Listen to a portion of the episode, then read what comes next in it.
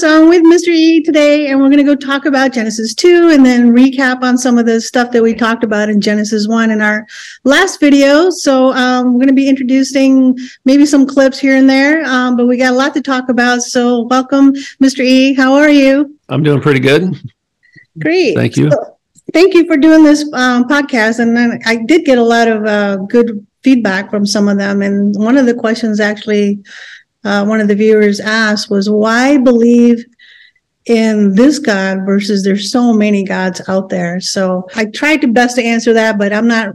I don't think maybe you can uh, help answer that better. Well, I mean, I think that's a personal uh, question. You know what I mean? Like, so, so for me, like, I have, I think the only way I can answer that is uh, my own experience or my own opinion. You know what I mean? Yeah. Um, so I would just encourage someone to uh, investigate all the gods out there, all the quote unquote gods. And we're going to talk about the word God today because the it's the Hebrew word Elohim, which in the singular means uh, Yahweh, or in the plural it means divine beings. And we're gonna, you know, we're gonna find out who the Bible says these other gods really are. We may, I don't know if we'll talk about that today, but some, you know, in the near future that comes up in the Bible um, pretty quickly. And there are uh, you know, there's plenty of different uh, religions and all that kind of stuff out there. And for me personally, this is the one that seems true to me. I read the Bible. I've had, um, you know, experiences in my life where I believe God has reached out to me and I have a relationship with God. So, you know, when you have a relationship with somebody, you tend to believe they exist. yeah. You know, I think my, my, wife exists, you know, and why did I choose her out of all the uh, millions of women in the world? You know, to marry. But it's, uh, you know, it's kind of a personal question. And, uh, you know, I think God, God kind of chooses people as well.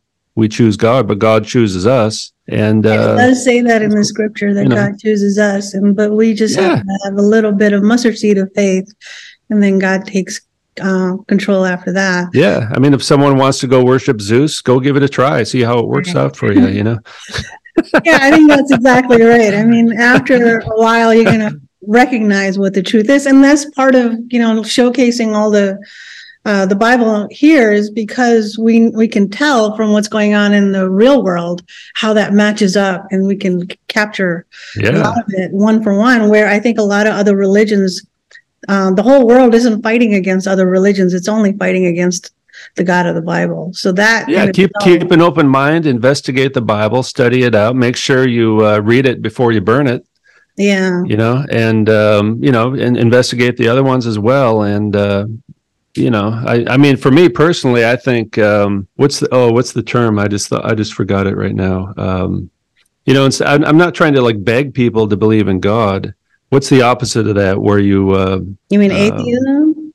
No. Well yeah I, I used to be an atheist you know and i've uh, kind of looked into other things like buddhism and all this kind of stuff but uh, you know i find the the bible lays out the um, very very amazing promises for us and uh, once you understand the whole narrative of the bible the, from start to finish how it all works together it's very logical i wish someone would have sat down with me when i was younger and kind of explained jesus a little bit because yeah. they don't really explain it that much you know like in church and all this stuff they just kind of you know shout out his name all the time and you're like well what's what's the deal? You know who's go what's going on here? Like the like for me in my mind i need things kind of explained. And uh, we do need this old testament uh, background i think to really understand who jesus yeah. is and why we need jesus and not just some other uh, or even some people ch- kind of choose god without jesus but you can't really have it that way either.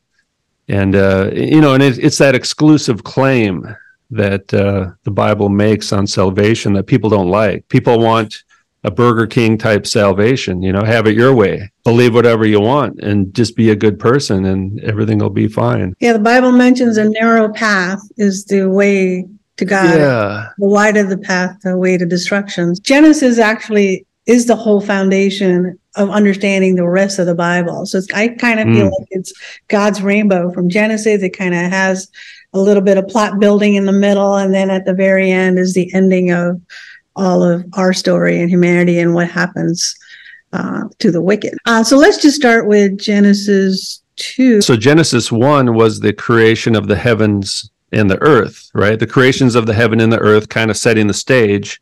And now we get the characters on the stage, on the world stage. We have the uh, the generation. In fact, we're at verse four. Really, is really where we're starting. Uh, these are the generations of the heavens and the earth. So, so chapter one was the creation of the heavens and the earth, and then chapter two, verse four, begins the generations, the people. That's what generation. That's where we get the word seed in Greek, but you know, genetic, right? All kinds of words uh, come from this word generation. It's life. You know, this is the life, the the, and especially the story of uh, human beings and God's uh, kingdom, really, as we'll find out that uh, human beings are supposed to be part of a, a kingdom, and there's an opposing kingdom fighting against us. And this goes into more detail of what was already laid out in chapter one. And there's a, a lot, lot more detail, yeah, happening in chapter one that we didn't really touch too much. It, has got so much uh, information embedded in chapter one that it could literally take a couple more podcasts to go over it. But this is now the expansion of what already uh, God said that um, was it day six that He created man, right? And just, yeah. And then uh, one of the things that uh, I wanted to note that while He established like the evening and the morning for each day, in day seven there's no mention of that. So maybe uh, I I want to pick up from actually from the beginning because it just says uh, thus the heavens and the earth were finished and all the host of them.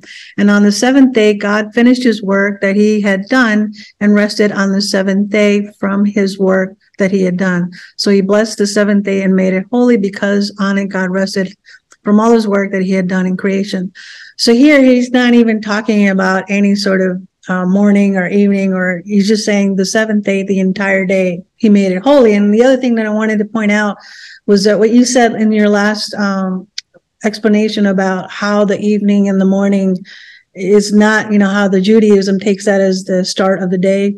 I do agree with you that God did all the work during the day and then rested at night. So it, it didn't make any sense to why would you start Sabbath in the evening and then let it continue on through the whole night because that just seemed like it would be kind of cheating god in a way you know like there's a day and there's a night so that was one of the things that i wanted to point out um yeah there's a lot of judaizers out there these days you know?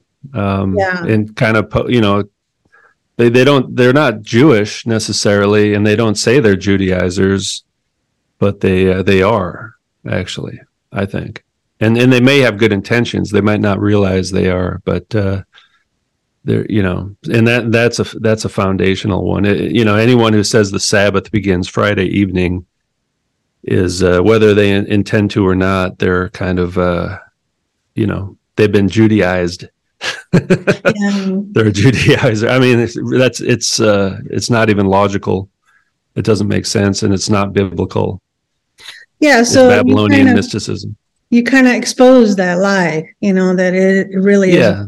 That's how I see. I, and I looked into it. I, I, I looked into that quite a bit a few about five years ago. I had to I had to search that out for myself because there was a lot of people saying that the Sabbath began uh, uh, Friday night, and um, you know the Bible clearly says it begins uh, in the morning of the seventh day, and that's you know you rest from work when you would, would normally work they didn't have electricity back then. You know, people worked in the daytime.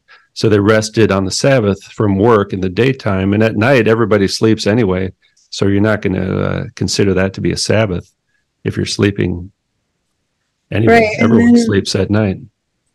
In Exodus 28, through 11, it talks about that, which we can go over later. Yeah. that actually does say in six days, the Lord made heaven and earth and the sea and all that is and then rested on the seventh day where the God, Lord blessed the Sabbath day and hallowed it. So he's considering the seventh day as a Sabbath. Sabbath.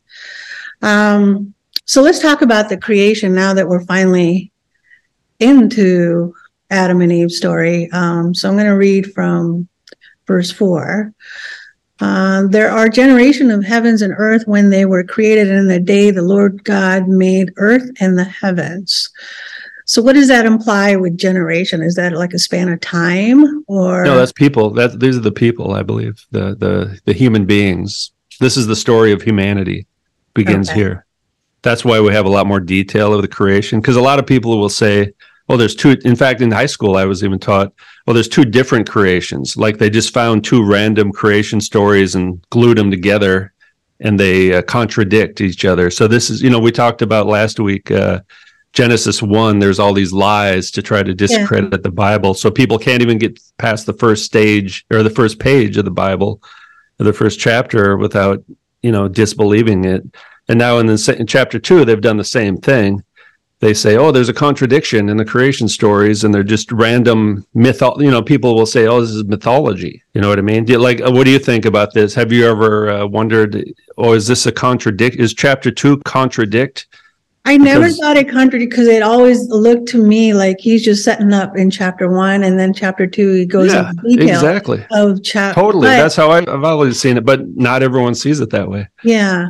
But I, I do understand, like, if you don't have that faith in the beginning or some way of like you're actually wanting to search out God. When I was a teenager and read this, the Adam and Eve story, I actually thought it was a fable myself. Oh yeah, yeah. I think I did too when I was younger. I just thought, no way. And, and I thought, I remember I came across, I met this girl and she she believed it literally, and I just thought, wow, she's just so so naive and and, and stupid. Yeah, at least you believed But- it. But just turned it now we find out I was the one who was naive and stupid because Yeah. I was believing the uh, scientism evolution myth. I was believing mythology myself, given this to us by the Freemasons as a deception. So now Yeah, is this going to go on everybody wants to YouTube? I can't talk too much, I guess. yeah, that's true. I've been banned on them quite a bit now. Um, but it is true. They have like brainwashed the entire population thinking of this. Yeah. As children, as Right. children, I was I was brainwashed, and it was my pride. In fact, well, yeah, and we'll see that in Genesis three. We'll get we'll get there soon enough. All that right, happens let's- over and over again.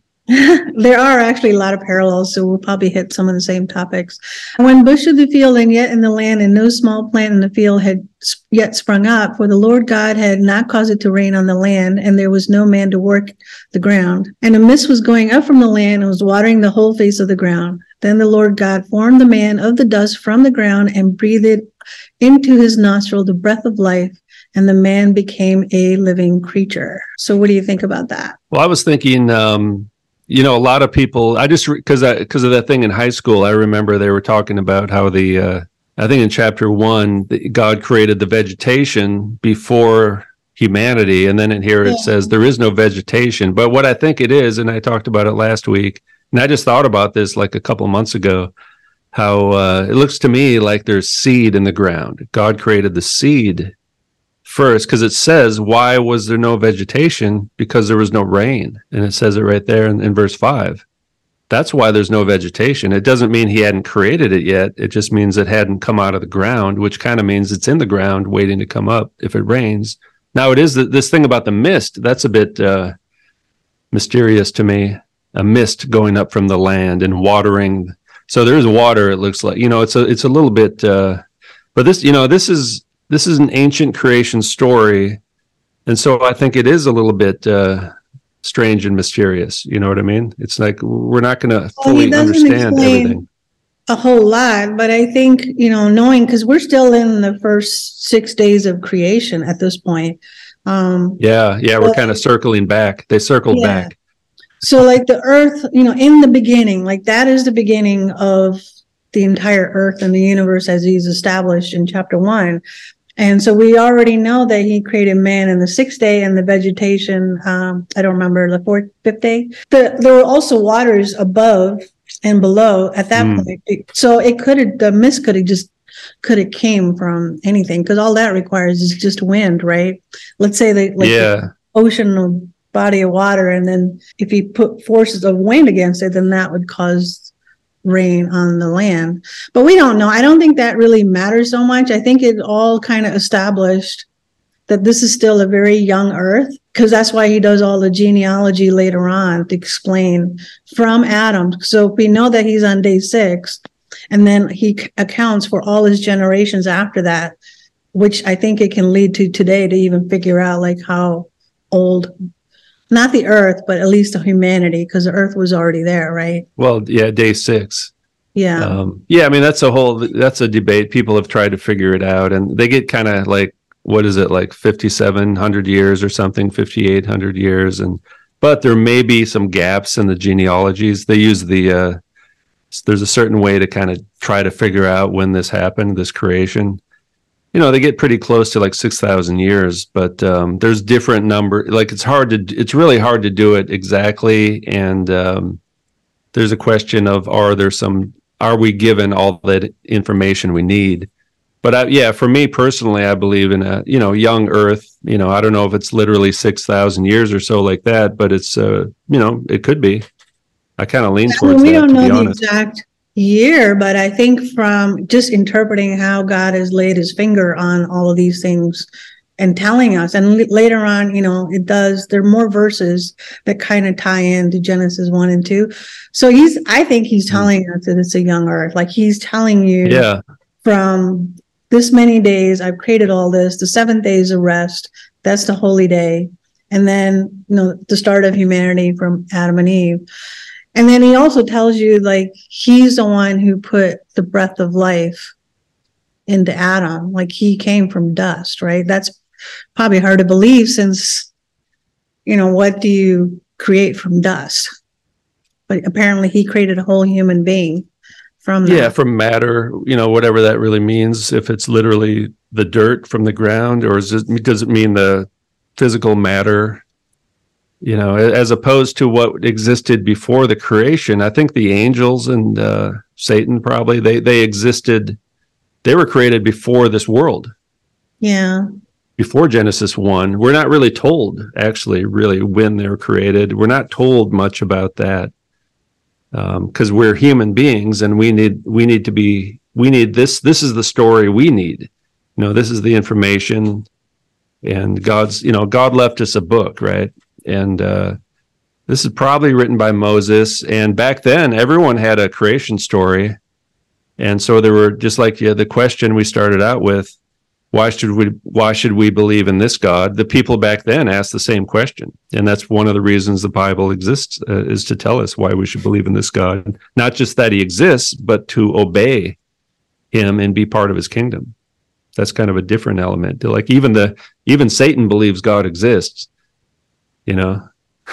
I also think he's kind of Uh, establishing the uniqueness of human beings and how they were formed.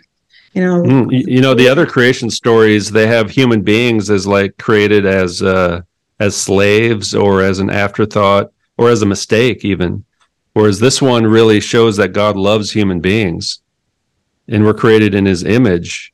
You know in the in the pagan uh, mythologies they the gods are the great ones you know and human beings are basically scum yeah, so that, you know, so there's a huge difference, a huge theological difference in the different creation stories, and there's some similarities as well. You know, they, uh, but theologically and also, um, what you know, wh- what are what is a human being? That the answer to the the answer to those questions are very very different. well, we know what we are now. We, especially with science explanations of, we have complicated cells, DNA. There's a lot going on in the human body. Even now, they're trying to recreate life. Now, there were recent articles that they can use stem cells now to create embryos without a mother and a father. They can create blood from stem cells. They can do all kinds of stuff, which is a whole nother story. But God already programmed a lot of, you know, information into our bodies. So like the dust, yeah, the minerals, you could probably find similar minerals from dust in what we already have, but it's a lot more complicated than just saying dust, right? So it's like, how did, how was he Yeah. Create that? Um, Well, we don't. Yeah, that's that's knowledge we're not really supposed to have because we can't handle that kind of knowledge. Although they're getting that knowledge now and they're destroying the world with it. And and part of it is, yeah, we kind of know what we are now, maybe, but we forgot who we are. yeah, we're- that's for sure. We're children of God. yeah. We forgot our purpose. You know who we are in relation to God. Why did God create us? Like we don't. We kind of know the what, but we don't know the why. Or the or the who and all these other questions. The purpose of our lives is is actually laid out in Genesis, and and who we are. as uh, as regents or as um, as you know created in God's image, that means we have a role to play. We have a job to do. Yeah, definitely. I mean, he didn't create everything just to like just to sit around and do nothing. Like it was all part of our purpose to know him and then live in his image. I always think, you know, like the the more corrupted you get, you're the more of image of Satan that you start to resemble versus like image Absolutely. of God is like the more you're in tune and in line with God, the more of his image is reflected in us. So it's like if all of us really were following God and you know loved him and sort of connected to him, I wonder what life would have been like. You know, like we we would have like all the blessings that we would have had, I mean, they would have been flourishing and just our image alone, like how we would have interacted with each, with each other, that would have showed God's presence on earth rather than what we are used to seeing is like Satan's image all over the place. Exactly. So I'm going to. That's Genesis 3. Yeah. Explain. Well, I can't that. wait to get through that chapter. There's actually so much out there you can talk about Satan. I got like a ton of videos for that one. Um, so I'm going to continue on eight. I think I'm going to read a modern English version. Um, the Lord God planted a garden in the east in Eden, and then he placed man whom he had formed. Out of the ground, the Lord God made to grow every tree that is pleasant to the sight, good for food. The tree of life was also in the midst of the garden, and along with the tree of knowledge of good and evil, the dreaded tree. So there's a lot going on in these two verses. So one, every tree, like everything he made was really good to look at and was made for food. But then he stuck this tree of knowledge of good and evil. Why did he do that? And why do they even exist like that? Like you just think of plants and trees, just okay, they're just, you know, a garden. But now these have specific tree of life and then the tree of knowledge of good and evil. What are they all about? Well, back then, I mean, it just the normal trees, it sounds like they would provide all the food we need. Like now we have to work and struggle to feed yeah. ourselves. Back then it was it was basically a utopia in uh, in this Garden of Eden, it was kind of like a temple. A temple is where you can, uh, you know, walk around with God, basically, or have direct uh, communication with God. And um, so this was like a utopian paradise, um, this Garden of Eden, and there was, you know, if we just see if we just trust God, everything's provided for us. We don't, and then when we lose that, then we have to try to figure things out for ourselves. So this, I think, the tree of life was um, basically, if you eat from the tree of life, you'll be immortal. But you do have to eat from that tree of life in order to be immortal. I think that was the situation because we see the tree of life again in the at the very end of the Bible in Revelation and we will be eating from the tree of life again. It sounds like, um, just off the top of my head, without looking at the verses again. And then the tree of the knowledge of good and evil. Um, it may have been a kind of a test, but I think this tree of knowledge of good and evil that we'll see in Genesis three again is um, you'll know what's right and wrong, and see they were tempted to decide for themselves what was good and what was bad and what they should do.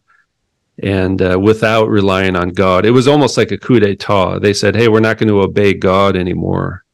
We're going to figure things out for ourselves. We don't so need you, god. We'll we'll figure it out you know? You think he had to put that tree in there just so they could have that free will to choose because it doesn't like they already have this utopia like you said you know they they can get whatever they want they didn't have to work for food and they practically have immortality if they just ate from that tree and there's no death of animals there's no violence no bloodshed mm. nothing up yeah. until this point and then all of a sudden there's these two trees but one is kind of like enticing why even put that in there at all why couldn't well there's a there's a covenant um I don't know if you're if you're familiar with the covenants, and I think there is a covenant or a, you know, there, there's like an agreement, you know, with or a, a, way of life that Adam and Eve were supposed to do, and and that's really the only commandment they're given. Yeah, the very that, first that we're told about, right? and they broke it. Yeah. so that's part of it is that God relates to people through these covenants as a king would, because he's a king and we're the, we're the citizens of the kingdom and even we're supposed to be establishing his kingdom on earth. And as we go forward, we're, we'll see what Adam's uh, job was and how, and I, maybe we can get, we'll talk more about that maybe in chapter three, because we'll see kind of how it plays out in the story and how they, um, they failed, Adam and Eve failed to uh, do their job basically and and they're representative heads of humanity so the entire human race um, but the big question that so many ask, and I've seen this lots and lots of times, where you say, "Well, why put that tree in there at all? Like, why not just leave it where they could just hang out in the garden and be immortal and do whatever they were?" But to me, it seems like a test.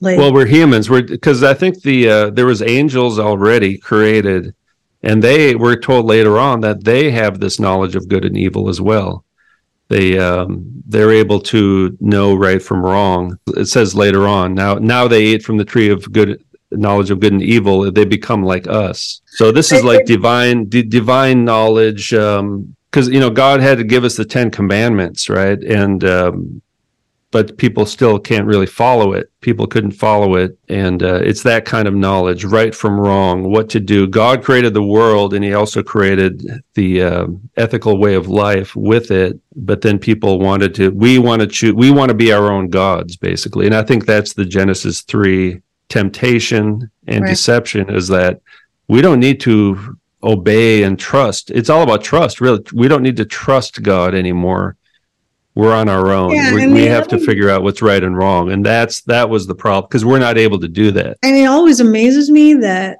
they were given everything, anything they could possibly wanted. They had it all in perfection. Yeah.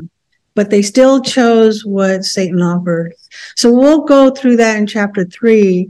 But I think at this point, I mean, I'll I'll accept that those two trees were there, but it's still I think the question remains for me is like, why put that in there? Like, well, because God already knew that. Maybe to test us. Um, you know, there is this this constant theme of testing throughout the Bible. Even Jesus was tempted by Satan, just like Adam and Eve will be tested by Satan.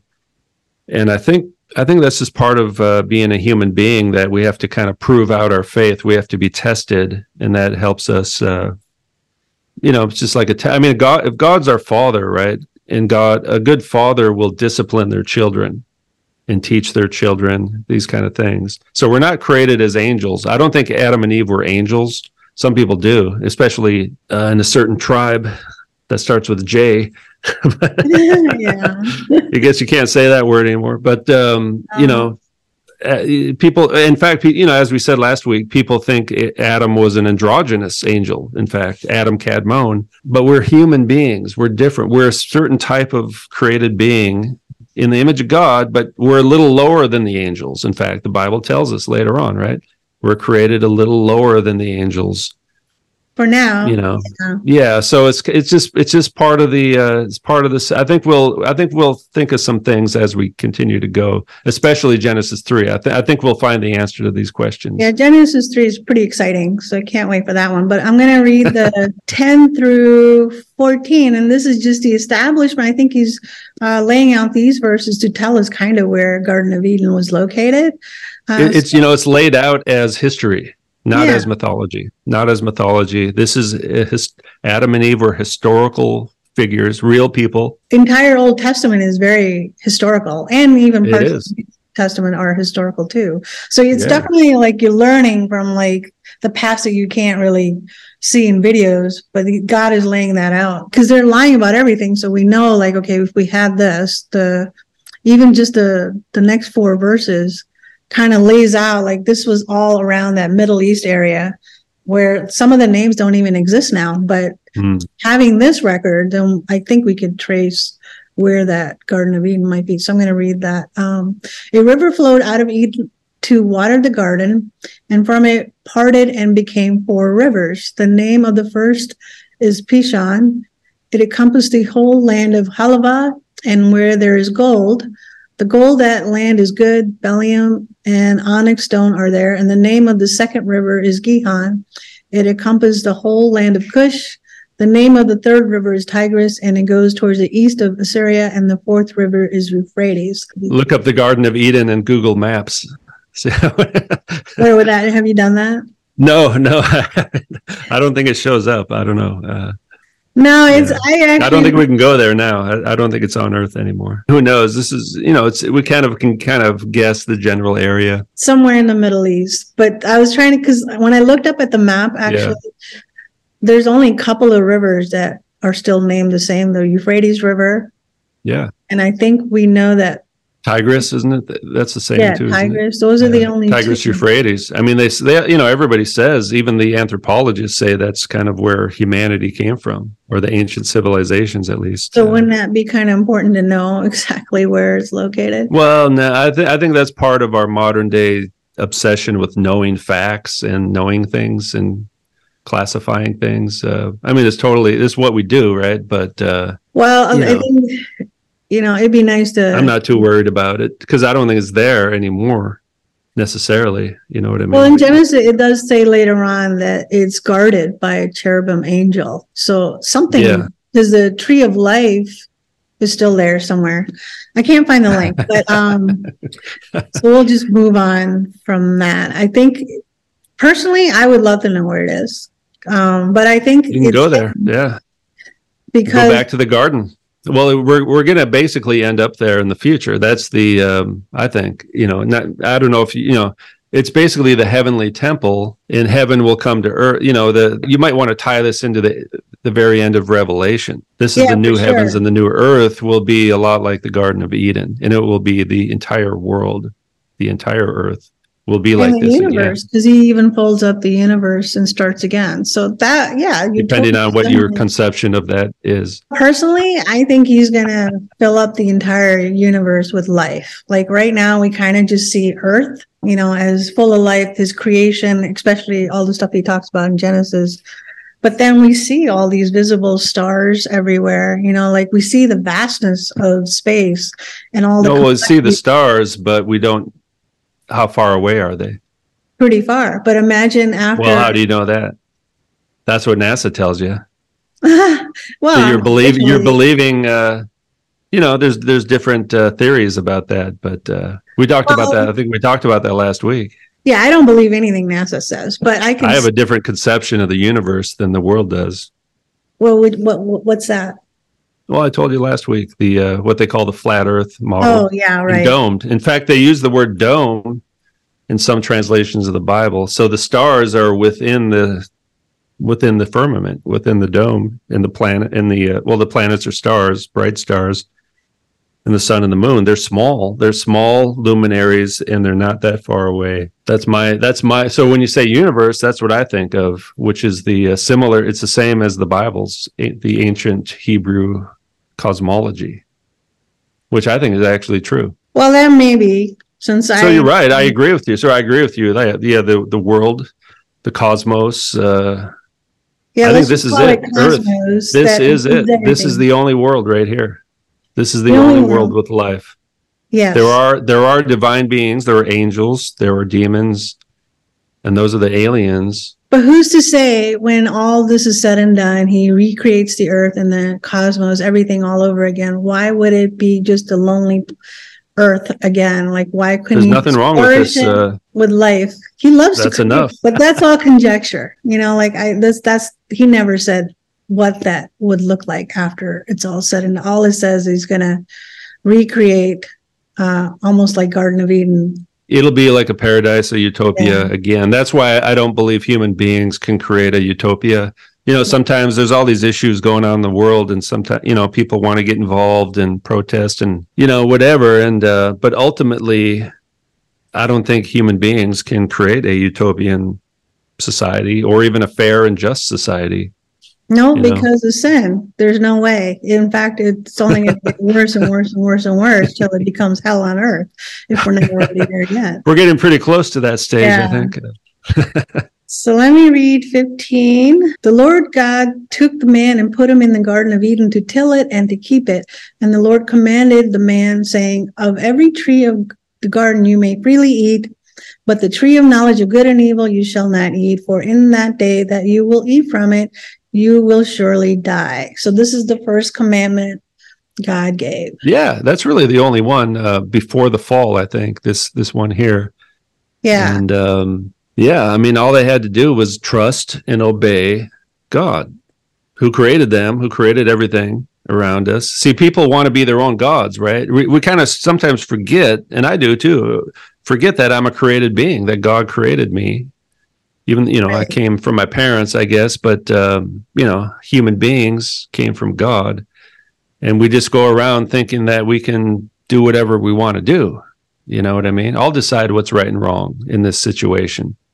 You know, but but we're always going to twist it a little bit towards sin and towards selfishness, uh, dishonesty, whatever. We're going to, uh, you know, we're, we're going to we're, we're, not going to be uh, living out His true uh, purpose for us when we do that. Only when we trust in God and obey God do things go well for us, as you said before. And here, so it was a very simple, very simple commandment. And what happens in Genesis 3 is they trust the serpent, or the serpent kind of makes them doubt this commandment. Did do you, do you really need to trust God? Did God really, does really, does God even know what he's really talking about? You know, like, like the, well, maybe we die. should think about it. maybe I need to, uh, maybe God doesn't know what he's doing. Maybe I need to figure this out for myself let's see. Actually, this, a lot uh, of people think that right now. Like maybe God doesn't really know what He's doing. You know, maybe He doesn't exist. Maybe I of think. Of course, yeah. We've yeah. all done that. I think yeah. every day that's about. We're in a fallen state. Yeah, I mean. Uh, yeah. Yeah. So, um, but it's it says very clearly in the yeah. So you were sure. I mean, it's pretty. It's it's it's one of these blessings and curses, right? Yeah. In that day, you now they didn't die that day. They but they did die, right? Yeah, you'll surely die. Did God? And then the serpent comes along and says, "Hey, did God really say you'll surely you're, you're going to die? You know, you're not going to die. It's okay. You could just have a little taste." Yeah. we're told that lie every day, every day, every day. Know what's always. funny is that the story of Adam and Eve sinning is like that story never ended. It's not like, okay, gosh dang it, I wish Eve never did that, and none of us we would have to suffer all of that. But the truth is, no matter who would have done it, if that tree, that tree of good and uh, knowledge, it actually exists right now in mm, all yeah. Yeah. people are like, okay, yeah. I'll take from it, you know. Yeah, but, anyone, whoever Adam and Eve were, like if it would have been us, we also would have ate from that tree. Yeah, it's just that it's like a human weakness, and and the Satan knows that about us. It's like it's like an inherent uh, flaw within us that we can be tempted and and and we're going to fail the tests. And he does it in a certain way, a certain subtle way. Yeah, so, we're yeah, just suckers. And and I just want I kind of wonder if Satan's only capable of that one type of lie because that's the lie we always get. Maybe because that's what works best, I guess. But uh, it's the same. Every deception out there, you could say, is a is is related to this Genesis 3 deception that we're going to see. Then the Lord God said, It's not good that man should be alone. I will make him a helper suitable for him. Why even say that when they were already, Adam was already in perfection state? Why was it good for him not to be alone? He mm. was hmm. with God. Yeah, it's a good. So that means there's a lacking there, isn't there? Well, he couldn't reproduce himself. Uh, first of all, I don't I think that seems to even be a concern. He's maybe. Well, I think he's in, he's not able to do his job maybe without a woman uh, helping him. Yeah, maybe. I totally get this verse. That mm, that's an interesting question. Men it's not good for the man to be alone. That means it's right. bad. That's why yeah. it's bad for the man to be alone. Well, what about women? Well, he's the only human being, so in that sense, he's alone as the only human. You know, it's like there's no other other humans around. Um, that kind of transcends through time, right? Like it's never good for a man to be alone, or hmm. think it is, because Paul later on says, "If you're single, stay single." You know well you notice uh, adam it's it's not adam's idea it's god's idea. Yeah. I wonder what adam felt. Maybe it was adam like hey this is great. I'm the only person. Yeah. maybe he liked being alone. I don't know but uh but then doesn't yeah. it also show that in that perfection world something was lacking?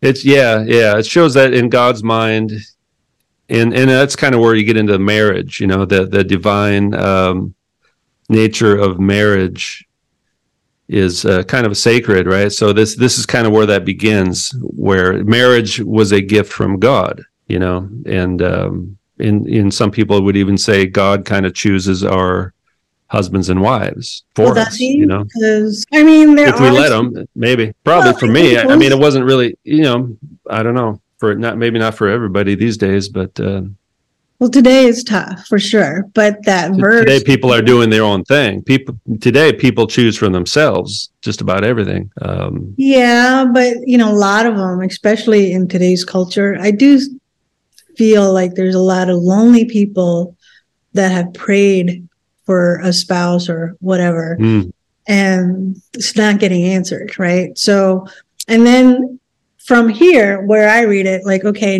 it's not good to be alone. I'm assuming that also means for women too, right? Uh, or is it just Adam? Is he only well, and well, Adam's the only person there so far. Right, but could this verse apply? Like, Probably, yeah, probably. if I think so. then then why did Paul later on say it's better to be single than married? And you only get to get married if you can't control your lusts. That kind of language. Well, So- I mean, the thing about Paul, he's always trying to make a point, and he sometimes uh, some some of the things he's saying is in, in response to a certain problem or a certain in a certain context. He's very context uh, specific. So we'd have, you know, you'd have to really take a look at that in detail to uh, figure out what he's talking about. But in Genesis 2, I think we can only start with that he intended to have. Yeah, yeah, marriage. and it kind of sounds like the other animals. Um, there wasn't just like one lion, was there, or Yeah. one, you know, one bird. Right. and when he had created like male and female, I, yeah, he did. He said, I think so. Yeah, male female. Yeah. yeah. So it's just, it's just, it was in the mind of God to, to create uh, life. In fact, if you think about it, all life form is male and female, right? Yeah. And that's kind of where the pagans kind of uh, take that concept and kind of twist it into some kind of weird perversion. And that's where a lot of this androgyny propaganda comes from. Is um, you know they they they they have a different view of male and female. They they kind of uh, combine it into one person instead of it's two separate people. You know. So that brings to another point. That's actually coming from Genesis 1, where God said he made them male and female, uh, and he created them. This, all these stories were written thousands and thousands of years ago, right? Um, Yeah. And, you know, we talked about like Moses was a writer, but there is a verse, and I had a little clip uh, to show that who actually wrote the Bible. In the end, in the verse, um, it says Jesus is the one that actually worked with and planted it in their heart and their minds to write everything Hmm. down as it is. Interesting. So ultimately, Jesus is the one that wrote the Bible. Hmm. Um, but in the male and female, uh, since he's already established that in chapter one, then it makes total sense that he was just going to complete Adam with the female counterpart, right? So maybe, like you said, he already had it in his mind to do that. And now we're just getting more of a detail of how he thought about that. yeah. Yeah. Yeah. Okay, so and they had to have you know he was not a self uh, reproducing organism. You know what i mean? Um, no, and, But- and there's kind of a hierarchy. There's a kind of uh, organizational structure as well that that paul talks a lot about later on that we'll see. Um, there's Yeah. different roles to play. There's different roles. So i think adam has a certain kind of job duty and then eve also has a certain kind of uh, role to play. You know there's different roles that men and women play even though they're they're created equally they're equally important and valuable but they have different roles Yeah, and at this point, before um, they fell, uh, it sounded to me that they, although they had different roles, actually it doesn't even establish their roles in Genesis two. All it created them Helper. equal helper. Yeah, you're right.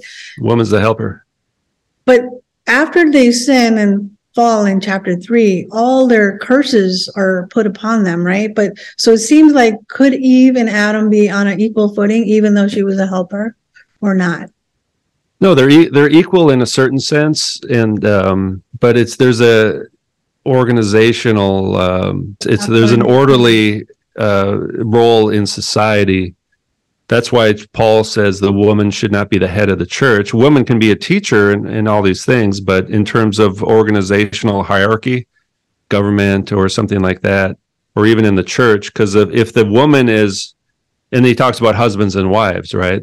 Yeah. The uh, but yet they both serve each other, right? So it's this kind of a society. He's really it's the foundation of society is really what we see here. Social uh, life begins with the marriage and uh, and there's a certain role each person plays and if they both are doing that obediently then everything's going to be fine. But if you know if the husband um, mistreats the wife or doesn't respect the wife and vice versa then things kind of fall apart you know? So it kind of shows us uh, as a man you know what's your role as a man? How should you treat women? And vice versa these kind of things. And and paul's basically uh, gets his ideas from from this. Yeah. And, uh, you know but but if the woman see that if the man is the head of the woman but then they go to church and then the woman is the boss at church then it kind of throws everything off. So it's kind of a there's a certain practicality. It's not saying women are because the feminists have twisted this just saying oh the bible says women are inferior and all this stuff so they want to you know. It's no they're, they're equal in an ontological sense um, you know just uh, existentially but there is a kind of a hierarchy it's just like um, you know, like like the you know, like the president of a company, a CEO of a company is not the same as a salesperson. You know what right. I mean? They're both human beings. They're both the same human. You know, they both really have the same value as a human being. But you go to work, and then the CEO is the boss, right? It's kind of like that. Establish roles gender roles roles yeah, yeah, it's roles it's roles and and otherwise it would be kind of more there'd be more chaos this is this is one of these order out of chaos kind of things that god uh, i think part of god's plan that we tend to rebel against yeah know? and there's so much rebellion that has kind of changed society of what we're experiencing my mother now. is a feminist yeah she still is really Oh yeah, she left. She left when I was two. So, you know, was was she doing her God? Is that what is that God's plan for mothers to do that? She purposely left, just yeah. like. Oh. well, who raised you then? My Did father. Really? So you had my alcoholic father? Yeah. Oh. So I came from a, a good, loving Christian home. No, just kidding.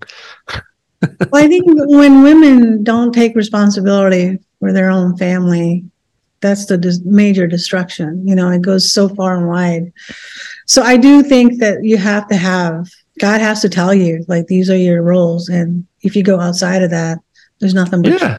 boundaries. I mean, we all and people rebel against. So women would re- rebel against that, and I get it. I understand that. Like, who wants to be like you know submissive to someone else or something like that? But the man is also submissive to his wife, as Paul says. Knowing all what the truth is and what you God has ordained, but the reality is that people are bad. You know, like what happened to We're you. rebellious. Yeah. And then, like, let's say if I, you know, I ended up being single for a very long time now, mm. way more than 20 years, I think. And it wasn't my choice. It just, that's what happened. So if I didn't take care of, you know, my education and trying to take care of myself, there wasn't going to be anybody else to do that. Mm. So why should I be penalized as a woman, you know, like not taking care of yourself, not getting educated, and oftentimes my job ends up advising uh, not only women, but men too, you know? So is that a bad thing yeah. or is it a good thing? No, I mean, it doesn't say women can't work, does it? No. I mean, I guess, you know, it does kind of lay out this ideal of motherhood and marriage, but yeah, I mean, what if the marriage doesn't work out or things like that, you know? And uh, yeah, I mean, they do, you know, allow for divorce to happen. I mean, most people these days uh, do get divorced and all that stuff. Um, I, if I would have gotten married younger, I probably would have got divorced. Um, but I, I think a lot of the the problems is like the way the society's. You know, I get the backlash of you know having feminist women kind of taint traditional homes and traditional families, but at the same time, we're kind of forced into this world where we can't go back mm. to hmm. traditional ways unless everybody kind of follows the rules you know like don't get we're not living in a godly society yeah yeah, yeah i see what you mean and um, so women are kind of forced to survive in a way that's not ideal and that's you know i mean God knows that. God knows that we're rebellious, and that's why ideally God doesn't want divorce. But in Jesus says this later on in the New Testament, you know, it's like, well, it's because of you know because you're you know you're rebellious or stubborn people, you're fallen state, whatever he says. He's it's like okay, we kind of allow you know we, will let it slide, but but, yeah. but it's not the real ideal. It's not like really what he had in mind here. Like Adam and Eve didn't get divorced. I mean, this is ideal stuff. We're talking about ideal stuff That's and we can never measure up we can never measure measure up to the ideal you know right so it you know these things happen but it, it's it's always uh, damaging it damages people and it's harmful uh, but we're still in this kind of this uh, fallen state you know yeah i think that's why god yeah. has to burn everything up and start again because there's just no way yeah and this is the ideal you know and, yeah. and adam you know if you think about it adam and eve they lived to be what 900 years old yeah. or something and so they were they were together for a long time. Exactly. You know, did they drive each other crazy after like 500 years? It's like oh i think i'll you know. They had the place to themselves. It's like oh and, and, and, they had a bunch of children but we're not and and i think you know as far as we're told adam only had the one wife um i think um yeah have, it doesn't we'll, say genealogy it didn't mention any other wives. Yeah, and uh, and there are a lot of people who have more than one wife in the Bible, but that's not ideal either. You know. Right. So, so regarding these kind of things, it's like yeah, human beings always kind of mess up this area of their life a little bit, but uh, but the ideal is uh, one one husband, one wife. Right. That's the ideal. Um, yeah, that's a good point. That right now we're at one man, one woman rule and yeah. establishing there. And he kind of God is in his mercy allows allowed people to have more than one wife. But look at the extreme example of Solomon. Yeah. Who um, you know, he had everything and he kind of blew it, you know, basically. And it so, was all uh, the wives that made him sin. And oh. yeah, yeah, he he started worshiping other gods. 19 through 20. Out of the ground Lord God formed every beast of the field and every bird of the sky and brought them to the man to see what he would call them.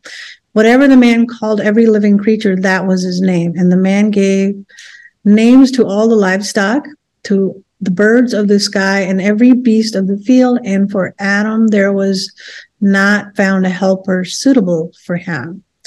So we kind of already talked a little bit about that. But one of the interesting things that uh, mentions here gives a little more detail that out of the ground he formed every beast. So it wasn't just Adam and Eve, but he all the creatures were also out of the ground. What do you think about that? I guess so. Yeah. Which and I didn't know he, that. Well, he formed them out of the ground and he breathed uh, life into them, right?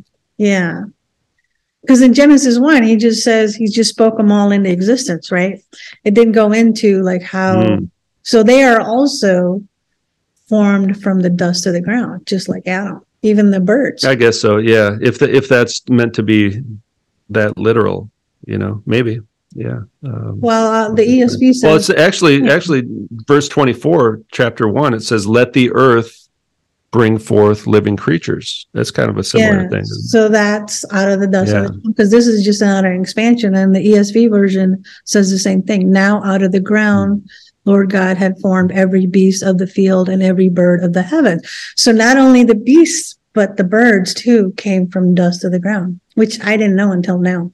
But that's interesting to me. Mm. I always thought it was yeah, just good insight. Yeah. Yeah. You know, there's always, I find there's always something I never noticed before in the Bible, in in its even in, especially in Genesis. Yeah, you know what I mean. Like I never really thought about that. Even today, you've asked a few questions that I haven't even asked. So sometimes you just ask certain questions and you get some new ideas and new things to contemplate. But it also dispels their argument of how all the creatures came into being, right? Because like what, evolution. Evolution. So, but they all came from the ground. So that means there was not, and each not of us from the earth or uh, sorry, not from the water. Right. And the water, the water is associated with chaos and the abyss in the world before it was formed. And the earth is the dry land. So they're not talking about planet Earth, by the way. They're definitely not talking about Earth as a planet or Mother Earth, Gaia, that kind of stuff.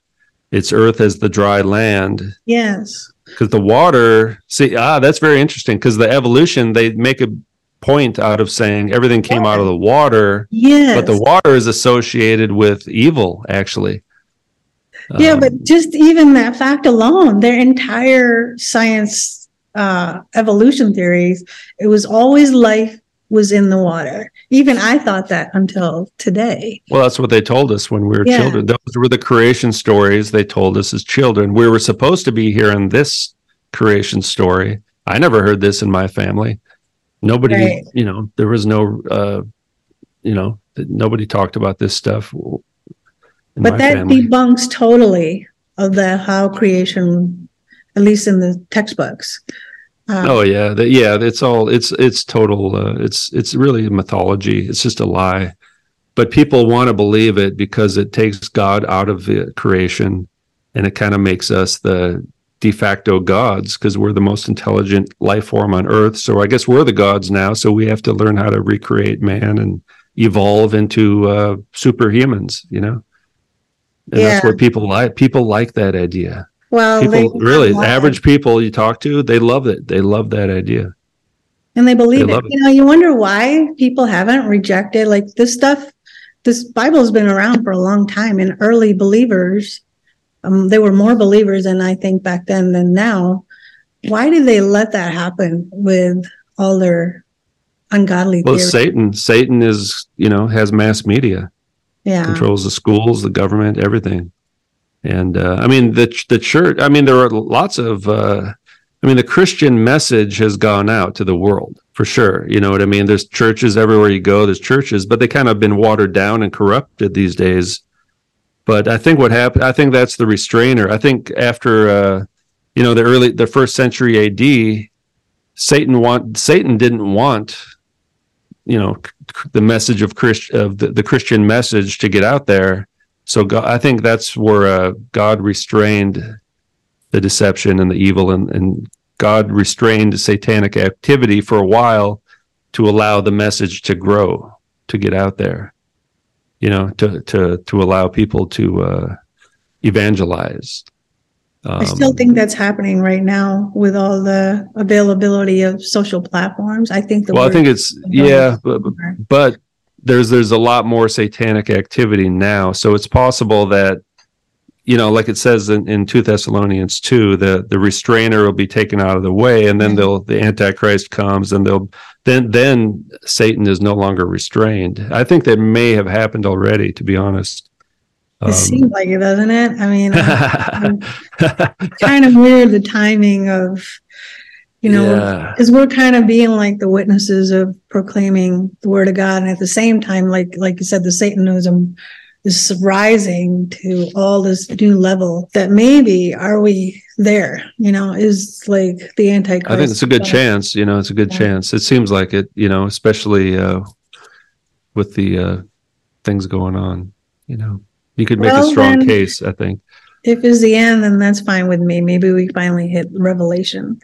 Um, yeah, it ends. It, it's it has a happy ending. Actually, Yeah. that's the thing. The Bible has. You know, even the end. The end times has a happy ending. I'm ready to get a new I wish we would just get started now and get it over with because it's the prolonging. It's already started.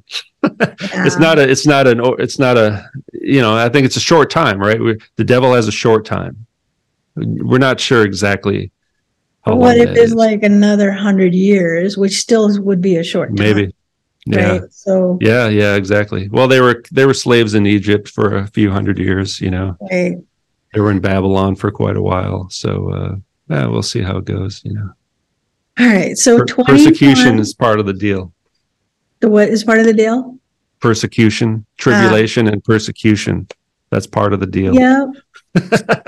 and the strength, I think, well, mentally, we got to prepare for that. That's actually what I thought in 2020 moving forward. It's like, okay, if this is time, then we have to really prepare. Are we ready? That's what I'm doing. Yeah, the last year, first Yeah. couple, of, first year and a half, I just rebelled against it, you know, and got angry. And then um, I had surgery about 18 months ago, and that just kind of totally wiped me out. And so I Mm. just kind of, uh, then I kind of surrendered to it, you know. Well, you still Um, have a purpose, and I do appreciate you even starting the doing Genesis with me. So you're definitely meant to be around. Maybe, like you Well, said, there you go. being the witness. Okay, so I'm going to read 21. Um, so I actually have a clip for this, um, but I'm going to get through 23. So the Lord God caused a deep sleep to fall on Adam and he slept. Then he took one of his ribs and closed up the place with flesh. And then the rib which Lord God had taken from man, he made it into a woman and he brought her to the man. So now he performed the first surgery. Sounds like it. Yeah. He's a Yeah. doctor. right exactly um so i have a clip that well somebody else did this rib thing he's just another believer but he, he he- he's really into this concept in this verse so i thought it'd be good to share that Today we're going to be talking about my favorite topic, and that is the rib. Why is it my favorite topic? Because if you're trying to prove that the Bible is a supernatural book, there are certain key components to doing that. And I found the rib as one component that nobody, I don't care who you are, you cannot debate the evidence I'm about to present you. You all know the story of Adam and Eve. Adam was created from the dust of the ground, and Eve was created from a rib bone from man. Now, my question was always, why didn't God just use the dust of the earth again to create women? So that's what we're going to be looking at. But think about something. What is the most important bond you can even think of on this earth? To me, it's, it's a mother and a child. Now, why is that? It's because the child comes physically from the mother. It's part of her. So what better way than to take the bone of Adam and somehow be able to create a woman from him, something that would be actually from him. Now, so what bone do you choose? First, let's look at a very interesting fact. I wanted, I was always curious about this. You know, if man is from the dust of the ground, really, then the components of man should be what's in the dust of the ground. You can look this up anywhere, uh, but here are the elements present in the human body. Um, and the Bible verse says, And the Lord God formed man of the dust of the ground and breathed into his nostrils the breath of life, and man became a living soul. These are the components you'll find in your body. It's amazing about what's in there. I mean, things like iron and you know, bromine and lead and just all kinds of different things. Uh, of course, oxygen is the by far the biggest component. But what's interesting is all of these, every single one of them, um, can be found in the minerals on the surface of the ground.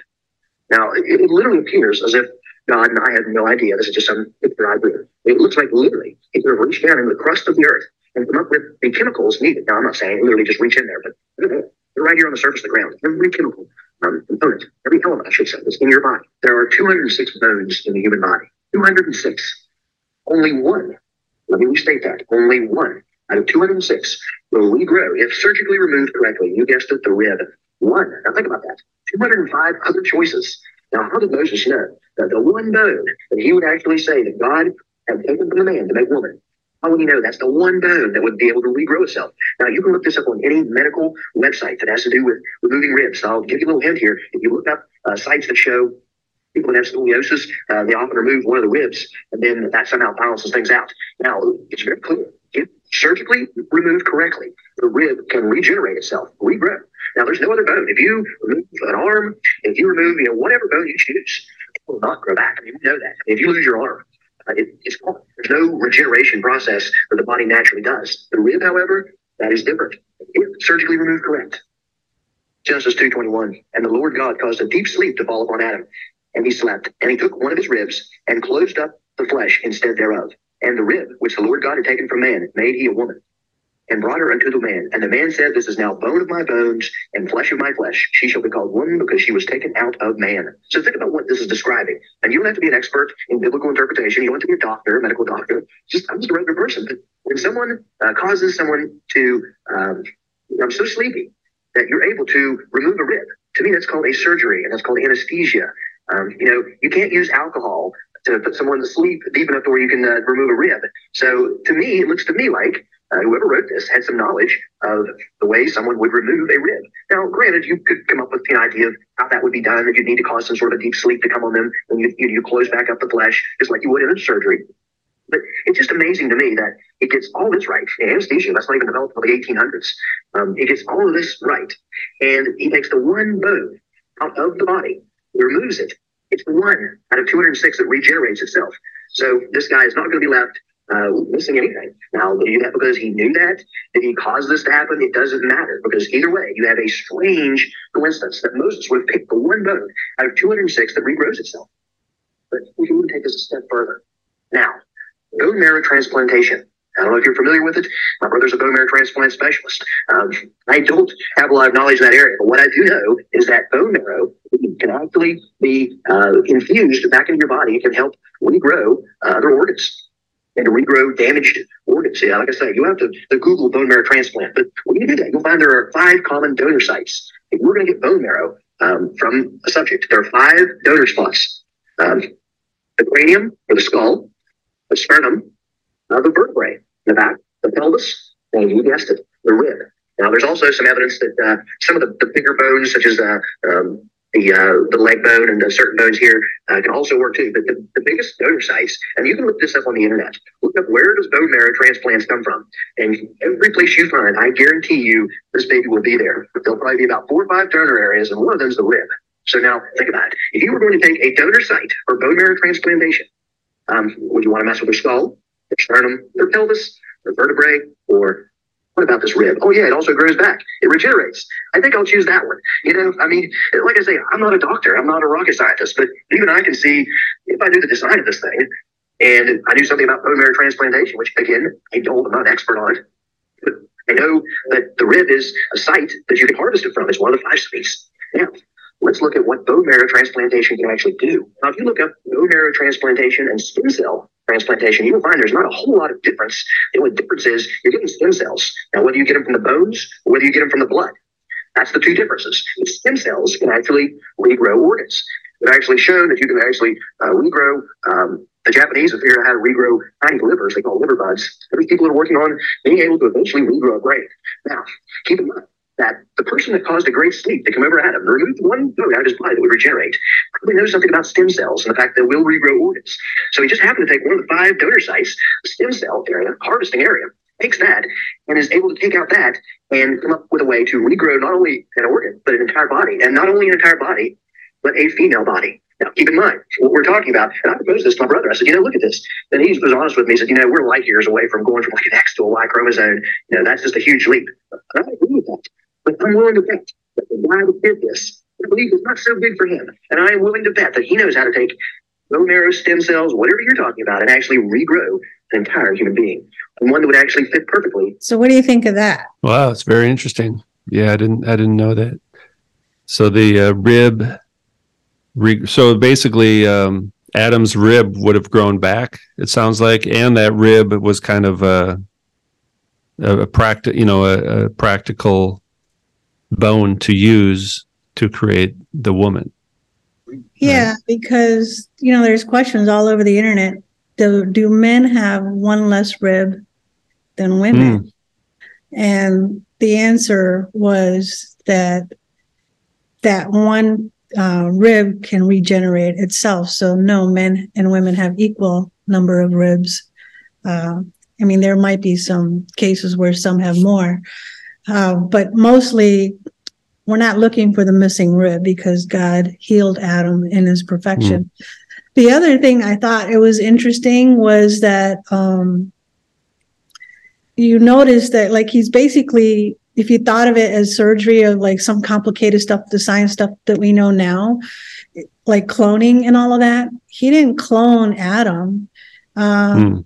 He cloned, uh, he actually took part of whatever his DNA or material and he made it into a completely different gender. So from mm. XY to XX, right?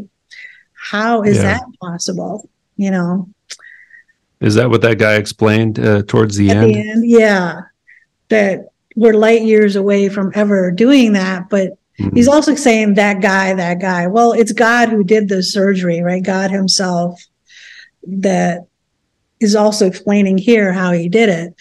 Um, but I think that that part of it, like you wouldn't really like when you just read it the first few times without knowing today's science and how they're coming up with cloning and stem cell research.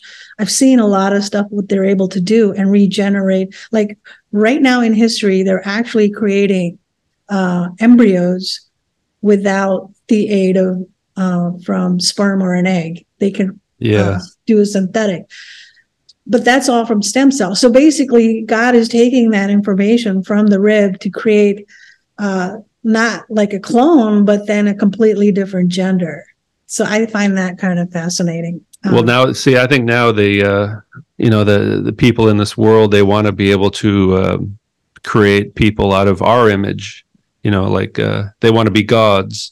Yeah. So we have to. uh, People are trying to figure out the secrets of God and how to do what God did, basically. So people want to create a whole new race of humanity, new species. We have hybrids, and they want to create androgynes, probably. You know, people who are both male and female. And in Judaism, by the way, they uh, they say they say it's the side. They say it's not the rib; it's the side. They they they think this story is saying Adam split in two. Yeah. You know, they they say say Adam because Adam was Adam was a transvestite, according according to them, and uh, he had a male and female side, so he just split apart into two different people. But he started out as one. That's what they believe. And if you know, like if you're Jewish and you have, uh, if you go to a marriage counselor, uh, the the rabbi will tell you that. They'll say, "Well, originally Adam was one person, both male and female, and that represents marriage." You know, they, they, that's part of their uh, common Well, they're looking at belief it kind of Neanderthal way of saying, well, woman came out of Adam, so of course he was one. it was his Oh, rib his rib came out of adam right Yeah. and then then he's then it became a woman but it was just his rib originally yeah see there was Right. no woman inside of adam at first it was just his rib Yeah, he was know. using the genetic makeup as we know it now. yeah yeah. And but but there's also this close relationship you know because yeah there is this connection and and it, it does say they will become one flesh it says that there although i've i've understood this uh scholars will say this doesn't mean they're one person you know it means they're a family they're related to each other now yeah, like if you get married to someone you're not related to them uh, but then you are once you get married Yeah, it explains it in verse 24. So let me read 23. Yeah. Adam said, This is now bone of my bones, flesh of my flesh, and she will be called woman. And for she was taken out of man. And therefore, a man will leave his father and his mother to be joined to his wife, and they will become one flesh. So it's in the context of marriage, right? That one flesh. yeah yeah so one flesh means two people two different people but these days they're trying to say you know male and female in one fle- in one body It's like a One- bond, in, in like a bond between a the family yeah wife. Right. Yeah. yeah marriage a family they're still two different people So here's the Yeah. other interesting thing. One of my pastors, long time ago, when I went to church, uh, uptown area, it was a young Mm. church, and he made a whole sermon about how the Bible doesn't really mean to say woman. There's no such word as woman. When here it clearly says that he called woman. yeah yeah i mean there's a hebrew word for that i mean it's it's in the bible it's in the What's the Yeah. Hebrew Well, word? well i'd, I'd have to look it up right now um, don't remember off the top of my head But wouldn't it mean the But same thing, like woman, like the because So, well, the pro, the well, the I think the confusing thing is that Adam also means human, oh yeah, you know, and because it says, you know, we will call his name Adam, uh, and that means human as well. It's like his name was human. Hey, human, how you doing? You know, And the other thing here is that Adam is the one who named everything that he saw, like all the birds and the creatures and all that stuff.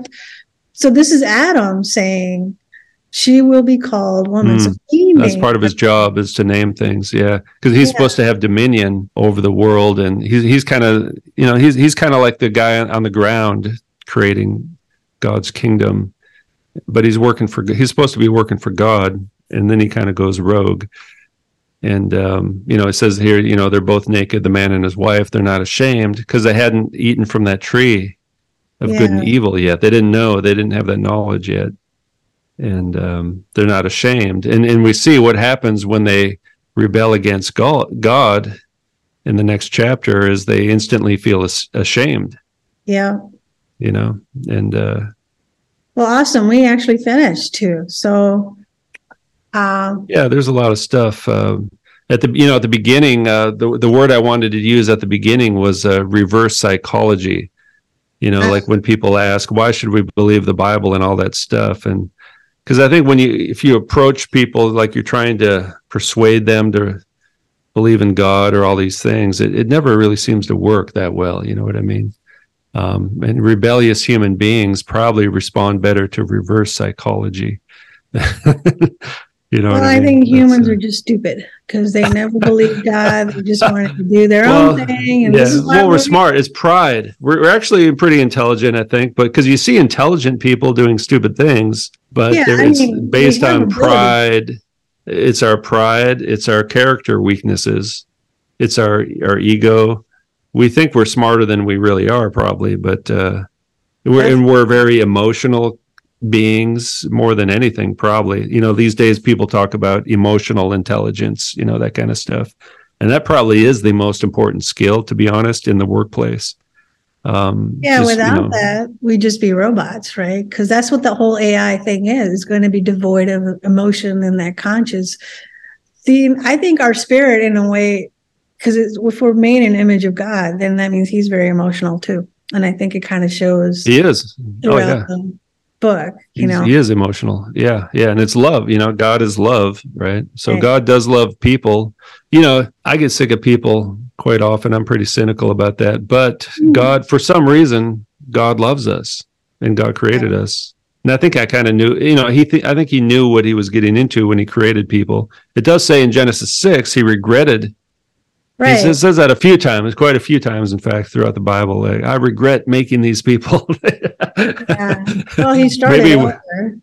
we may have surprised him a little bit as how how rebellious we really are maybe you know i don't know but but he saved us that's the thing is he saved us right uh, yeah, the entire book yeah, is about Son. redemption. Like he knows you're going to fall.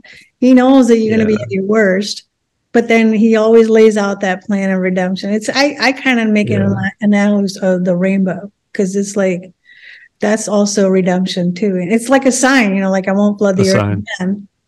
yeah But spiritually, I think he meant it like as a salvation, as redemption, but all the wicked people took it as their own. yeah yeah jesus was the only truly obedient son that god ever had the rest of us have been rebellious But he's also God, though, right? So yeah son of god and god god in the flesh and that's the only way that people that human being that humanity could uh, keep his his uh, So covenants here, here's another question. We know that God came on earth in the flesh as Jesus, right? But then the God that's in the Garden of Eden walking around with Adam and Eve, what was that? That wasn't a spirit. He was with them in flesh. Yeah, yeah. I don't know if that was Jesus or not. Um, I don't know.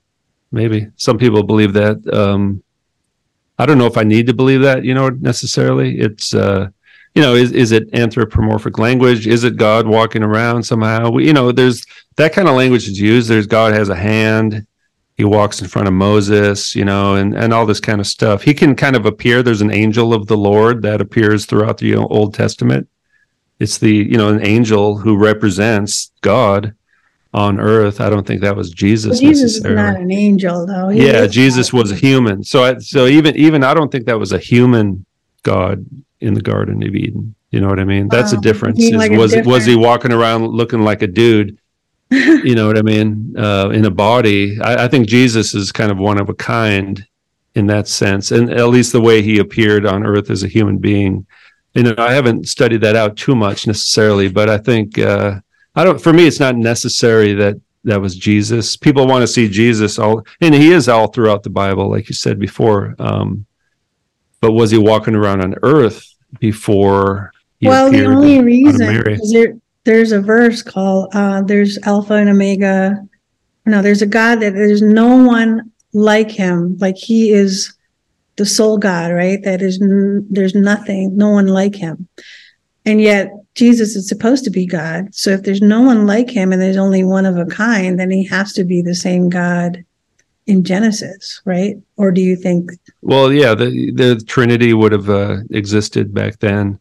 You, you know, you have this ruach, this uh, Spirit of God, and the Spirit of God is throughout the Old Testament. Um, you know, which nowadays we call it the Holy Spirit, but wouldn't that be the same Spirit?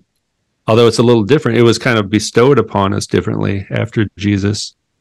Um, Yeah, so God, but God had a spirit. The Gospel of John is the one that says uh, God, uh, Jesus was the Word of God.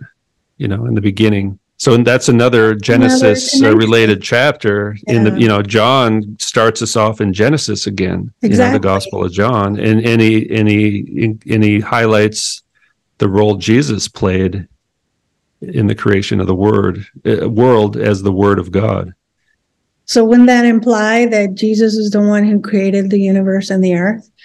if you want, you can look at it now if you want. I mean, that's because he Yeah. kind of it's almost like he. um it's almost like he's imitating Genesis a little bit in the Gospel of John in the Yeah, first uh, chapter. You know what I mean? It's in the you know he talks about like in the beginning this kind of stuff. I mean that's a, probably a whole show in and of itself, but it's something to keep in mind. And there are quite a few places throughout the Bible that talk about creation. It's not just Genesis one and two. is an Yeah, in the beginning, right? In the Yeah. beginning was, the word, the logos. and the word was with God, and the word was God. And Mm. he was in the beginning with God.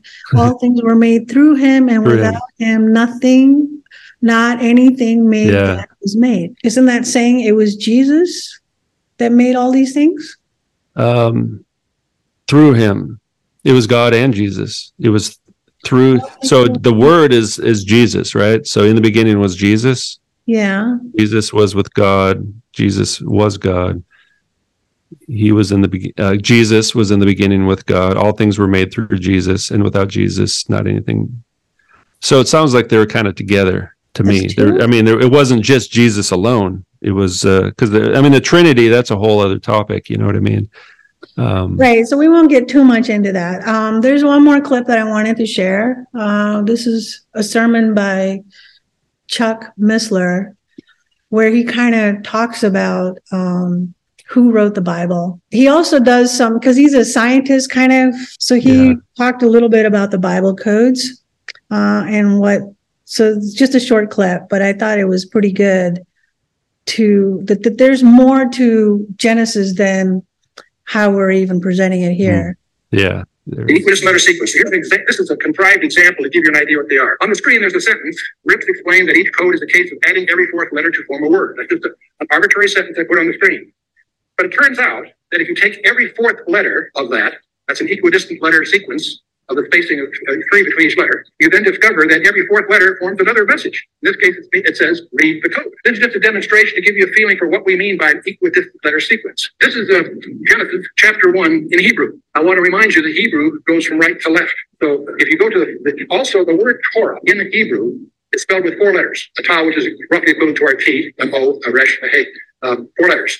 If you go to the first tau in the book of Genesis, that's the last letter of the Hebrew alphabet, and you count 49 letters, you come to a vav. You count 49 more letters, and you come to a resh, which is sort of like our R. And you count 49 more letters, you come to a hey. Those four, letters spell Torah. Now, you can follow this without knowing Hebrew, obviously, but you say, now why 49 was the square of 7? Okay, that's fine. That's not, that's not too surprising, but just a coincidence, of course. Or is it? Now, you could argue, well, that's just an accident of the frequency of letters and so forth.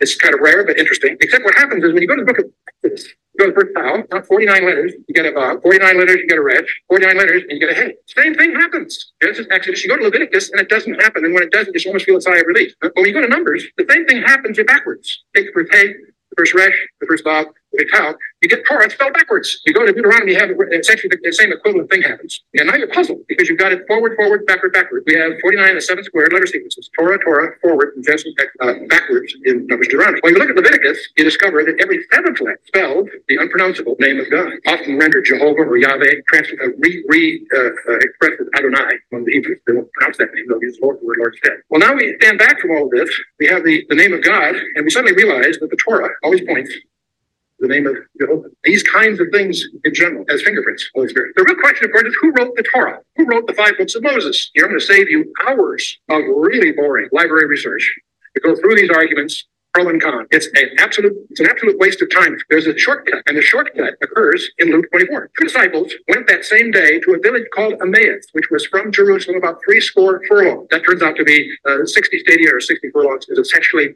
um, seven and a half miles from Jerusalem. Because as they walked, they talked together of all these things which had happened. Get the picture now.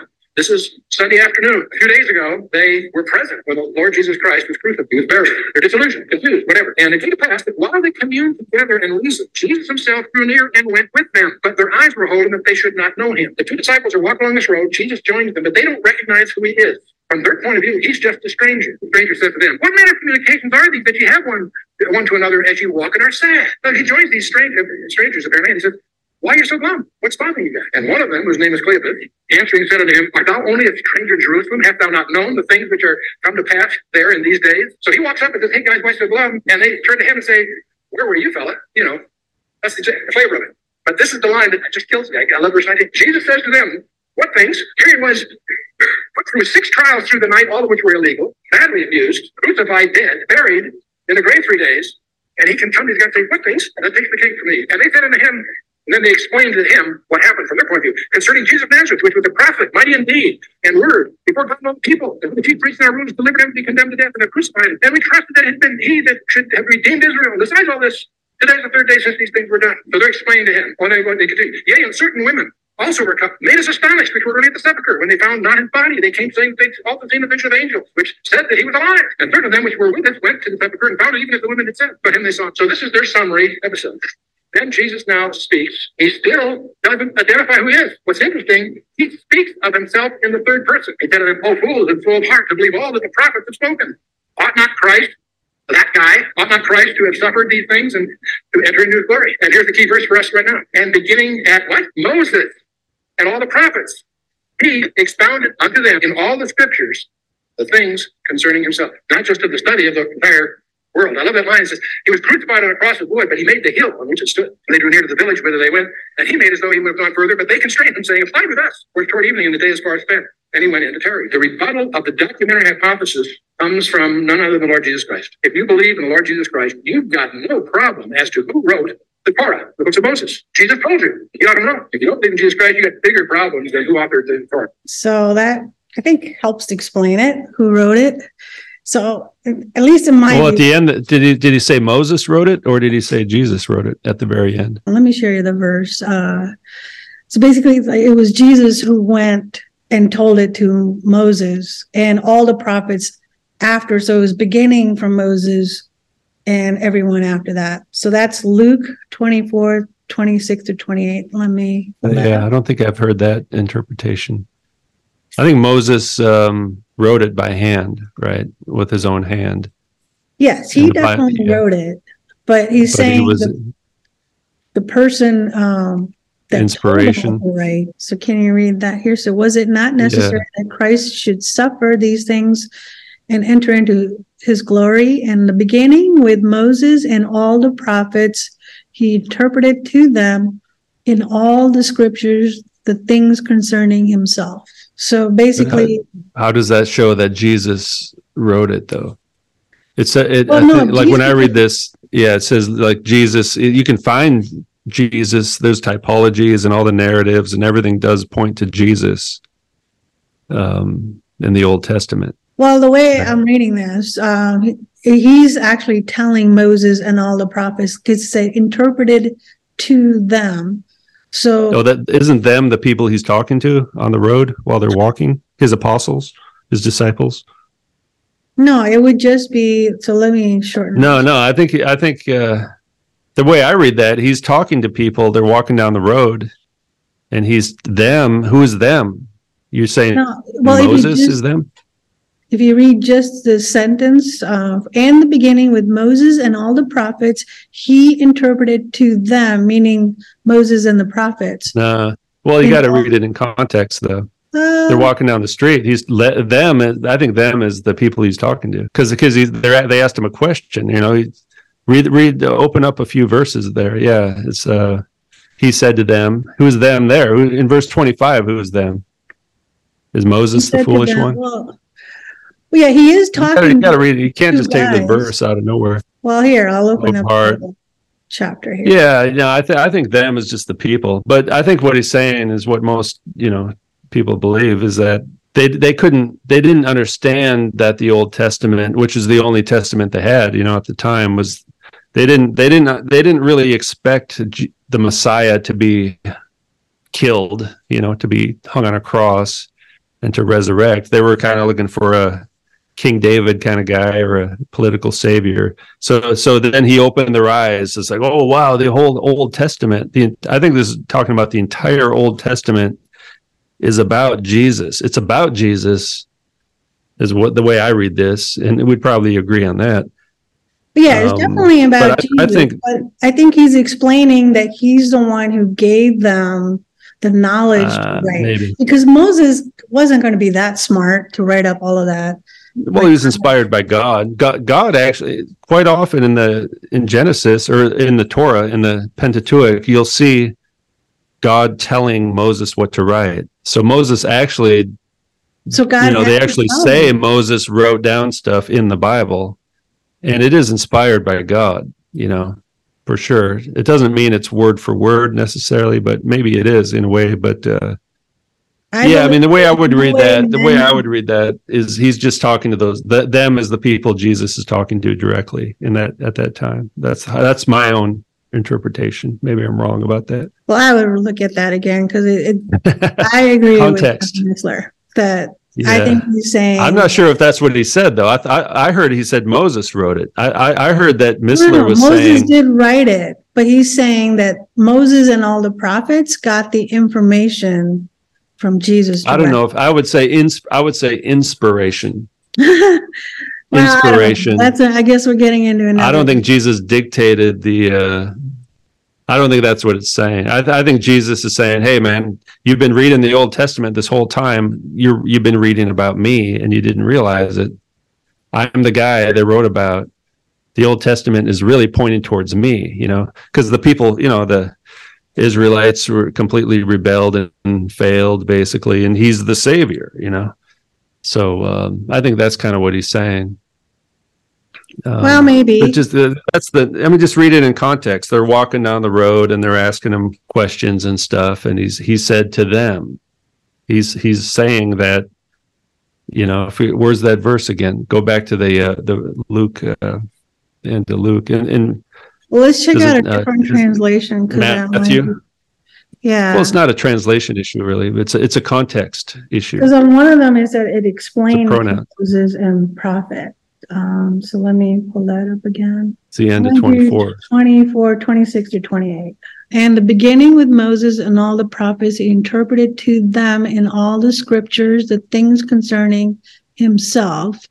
So the NIV says, beginning with Moses and all the prophets, he explained to them what was said in the scriptures concerning himself.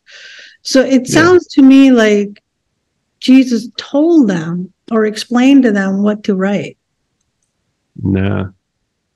Them them is the people he's talking to. He explained to them. He, he he's not explaining to Moses and the prophets right now at this moment he's explaining to the people who are confused, who are the uh I mean um so it's, it starts from 24 verse 24 some of those who were with us went to the tomb um let's see here well who So I pulled up the? King James version to see what it was. Well, it's not a either translation is fine. In verse 15, they were talking and discussing together. Jesus drew near and went with them. So there's them.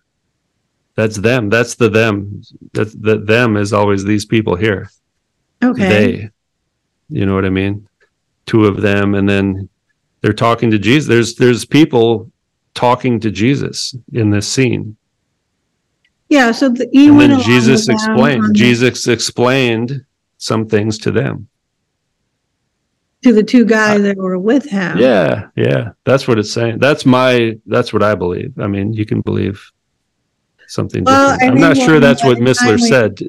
I'm not sure that's what Miss I th- I heard G- Missler say Moses at the end. Not maybe he said to- Jesus. Let's. I'm going to play the last. I mean, I, I you know, I don't I'm not too concerned with what that guy says to be honest. well, just to clarify, let's just see what he said towards the end there. It does say here Moses wrote it. And here's the key verse for us right now. And beginning at what? Moses and all the prophets. He expounded unto them in all the scriptures the things concerning himself, not just of the study of the entire world. I love that line. It says, He was crucified on a cross of wood, but he made the hill on which it stood. When they drew near to the village whither they went, and he made as though he would have gone further, but they constrained him, saying, Abide with us, for toward evening, and the day is far spent. And he went in to tarry. The rebuttal of the documentary hypothesis comes from none other than the Lord Jesus Christ. If you believe in the Lord Jesus Christ, you've got no problem as to who wrote the Torah, the books of Moses. Jesus told you. You ought to know. If you don't believe in Jesus Christ, you got bigger problems than who authored the Torah. He's saying Moses wrote. I think in context, Missler's talking about the documentary hypothesis that says all these different people wrote and compiled together, you know, Genesis, uh, the first five books of the Bible. But he's saying hey, look, Jesus just says Moses wrote the first five books of the Bible. I think that's what he's mm-hmm. saying in context. Go to go to verse 44 in Luke, same chapter. So now he's talking to his disciples, and okay. these are the words which I spoke to you while I was with you. All the things must be fulfilled, which were written in the law of Moses and in the prophets and in the Psalms concerning me. So he's kind of saying the same thing, like, hey,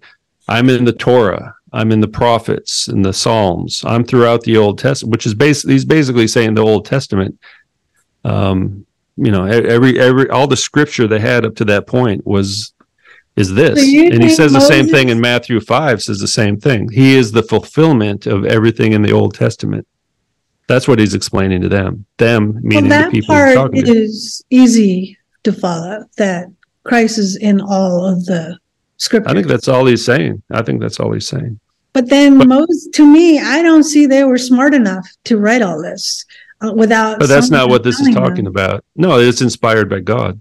Most definitely. Look at Moses. Moses didn't know it. God told Moses what to do every time, you know. Yeah, as long as God told him what to write, then that makes total sense, right? Like otherwise It's inspired. Yeah, and some of the like did God come down and tell Paul right what to write? I mean, Paul was in Jesus. Jesus he had that moment with Jesus, and um, I mean, that's a whole different topic of uh, inspira- divine inspiration. It doesn't mean dictation necessarily. You know, there's somehow, yeah, somehow, obviously, the Word of God is written by God, right? Yeah. But it's kind of it's in in His way, in His uh, way of doing well, things that we cannot really comprehend necessarily. It's kind of indirect, but yet it's still there. You know, the guiding hand of God is there when people are writing Scripture. I believe. Yeah, I mean, like they still allow sure that... each person and prophet to kind of write in their own way. Yeah, the yeah. Information had to come from God. There was no way. Yeah, so it's divinely. That's why it's we consider it divinely inspired scripture. Right. You know, there's no contradictions, but I'm not sure that's what he's saying. Maybe that's part of his the point he's making. Um, I guess yeah, the point he's he's making is he. I think basically he's saying yeah, the the scriptures are all about me. He's saying, which also implies there's a uh, it's written under divine inspiration.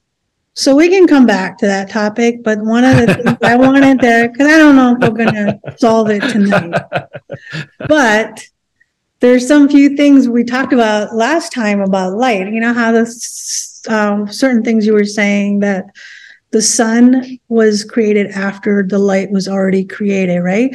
So I just yeah. want to go over a couple of verses um, in Revelation that talked about light. So maybe that will help close some of that gap. So this is uh, Revelation 8 12. The fourth angel sounded his trumpet, and a third of the sun was struck, a third of the moon, a third of the stars. So the third of the third of them turned dark, and a third of the day was without light, and also a third of the night. I think you were correct when you said the sun was his own source of light, and the moon was his own source of light. Uh, but the mm. meaning that we uh, really didn't discuss was that God's saying that He created light, not the source of light. The, the sun and the moon came after, was yeah. only to reflect the light uh, mm. or as a source, but the light mm-hmm. itself is its own component. Like, I mean, it's like a yeah, yeah. things in science they can discover yeah. light, right? Yeah. Yeah. Uh, God created light before he created the sun, so the light can exist without the sun, something like that, right? Yeah, and there's another mm-hmm. verse. So this just says that you know the source of light later on in Revelation, they're going to be struck one third of it that, that we're not going to get light from where the, you lose part of the day, third of the day is going to turn. And this could be somewhat. Uh, I mean, Revelation has a lot of symbolic language. And verse verse one of Revelation tells us these these are signified by an angel to John, which kind of implies uh, signifying, kind of implies a symbol. And this is apocalyptic literature, which is full of all kinds of weird stuff. so, yeah, that for sure. But and there's millions of ways to interpret it. So But the So Genesis how literal is that? You know? do make that connection of first Oh yeah, absolutely. light, and then he's going to destroy it in the end, right? So The glory of God. Yeah. So Yeah. the, the light is really the glory of God. Right. exactly, And he's So always kind of described like that. right because uh, uh, one of the questions, well, where does light come from? Like I know God created it. God but comes what from it? God. It co- yeah. So this is uh, Revelation 21, 23. The city does not need sun or the moon to shine on it, for the glory of God gives it light, Yeah. and the Lamb is the lamp. In, So in fact, in fact, in fact, doesn't this relate to John, the Gospel of John in a way, but also it relates to the first couple of days of creation. So yeah, this is this is confirming that that the first couple days, I think the sun was created on day four. So the first three days, there was no Glory the earth God. did not need the sun or the moon to shine on it at the beginning Yeah. in the beginning. The earth had light but in the beginning it didn't even need the sun or the moon. Those were given Right. to us for signs and seasons. There was there were that's kind of our little clock or calendar but that's yeah that's not the source of light. That's where so that's where the sun god worshippers get it wrong. They're worshiping this thing that god they're worshiping the creation and not the creator Yeah, and light exactly. comes and and yeah, and God. I think it says somewhere that God is light, doesn't it? Yeah, so Or this God- is the God other is- one that uh, Revelation 22 5. It says, uh, There will be no more night. They will not need light of the lamp or light of the sun, for the Lord God will give them light and they will reign forever and ever. So God Himself will light up our Yeah, and that, that that's like a temple. That's a the whole world will be like the Garden of Eden. Yeah. But no, but what's interesting is that like he came in darkness, right? Because he had to form, create light in Genesis. And then in Yep. Revelation, the very ending, the very ending, where we're now with him again, he is the source of light. There's no need for any other source. So he's getting rid of the sun and the moon. Um and the stars yeah, yeah, yeah, because they were created, and you know, yeah, we're kind of the earth. yeah, that's- and that's going to be a new heaven, a new earth, and um, yeah, that's a good point. Yeah, so we can see these things that that relate from Yeah. Genesis to Revelation. It's it's consistent throughout. Right. And, um, And the other thing was like, okay, it's peaceful beginning in Genesis, his creation, like he's having a good time and he's saying everything is good when he's done with each day. Like it's good. And then towards Yeah. the end, it's like chaos, you know, like everything is like falling apart and, you know, so much violence at the end. So that's another contrast from beginning to end and how before he creates the new earth. So yeah, and, and right away after the fall, you see uh, you see the Cain and Abel story, right? You got your first murder pretty soon after the fall, and chaos descends into the world because of Satan's deception and temptation. And um, Yes. but yeah, God God overcame that darkness and that void, that abyss. God overcame that and created life and created order and light. The light overcame the darkness. That was like God uh, conquering the uh, the satanic world of uh, darkness and anti-life. Like Satan is anti-life. God is is is pro pro humanity, pro life. And uh, Well, he yeah, that's a good point.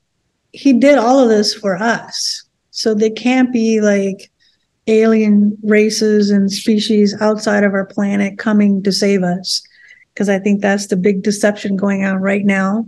But there's angels though. See, these angels exist. I believe these angels exist because we're told that they do, right? Angels exist, yes. Those are the aliens. Those are the aliens. right. Well, the fallen demon- angels, right? Because the good Yeah. angels are not. They're still with God. They're not gonna. Yeah. But you could still think of them as aliens from Right. because they're not from this world. They're outside of Earth. They're not from Earth. They're not But- created from the dust. They're not created right. Animals, all the life on Earth is created from the the Earth. The dust, right? The ground. And and these angels are not that way. They're they're different and they're immortal. Know? So those are the aliens. So so so you know I you know I believe I can use I can use the word angel and a, and alien uh, synonymously in my mind. That's how that works. Although I know I I understand that Hollywood has a different view. There is a movie they they made a movie called uh, Aliens and Demons or something or uh, Yeah. no Cowboys versus Aliens. But in that movie, they called the aliens demons Yeah, that I agree because with. it was that because it was before the propaganda of the science Yeah. fiction uh, mythology. Well, you know what's been happening lately? stuff. They've been uh, really promoting the aliens have landed somewhere, like L.A. I, s- I saw something this morning. It was Las Vegas, and then and the guy's name was Angel. Yeah. The guy. Oh, Los so the Angeles. so there's Well, another one. the- even the name of Los Angeles, the City of Angels. City of Angels, yeah, and you got that's where all the Hollywood deception comes from. So maybe that's a hint, you know, C- City of Fallen Angels. You know, Yeah, there's a lot of propaganda. Well, there's a lot. I just saw something this morning. You know, they were saying, uh, you know, they they did. It, I think it was a total hoax. You know, total psyop actor. But he's this government guy saying, "Oh yeah, the aliens and the government knows all about them, and they have to disclose it now." And the, the only the, he was saying the only issue is how to disclose it, not to disclose it or not. So it sounds like there will be this kind of quote unquote disclosure. And um, and he also said he he just kind of threw in there, and they've been here a long time, you know. but he's Amen. right, you know. In a way, he's right. If if you think aliens are demons, then he's right. Hey, They have been here a long time. Satan, I you could they think of Satan as the- an alien. they want to out the demons. They don't like they because they're using. They're, they're going to be our gods. They're going to be our new gods, and we're going to have to become like them, and with a certain injection or something. Who knows? But uh, I think they'll do it. I think they'll they're going to do the alien narrative. sure. Well, that's why I think uh, maybe, uh, to know soon. that And it is the fallen angels. it is. That's yeah. That's what it's going to be. Yeah. Yeah. I see Lulu in the background there. yeah. So we covered. Oh yeah. I think he he wants to go out.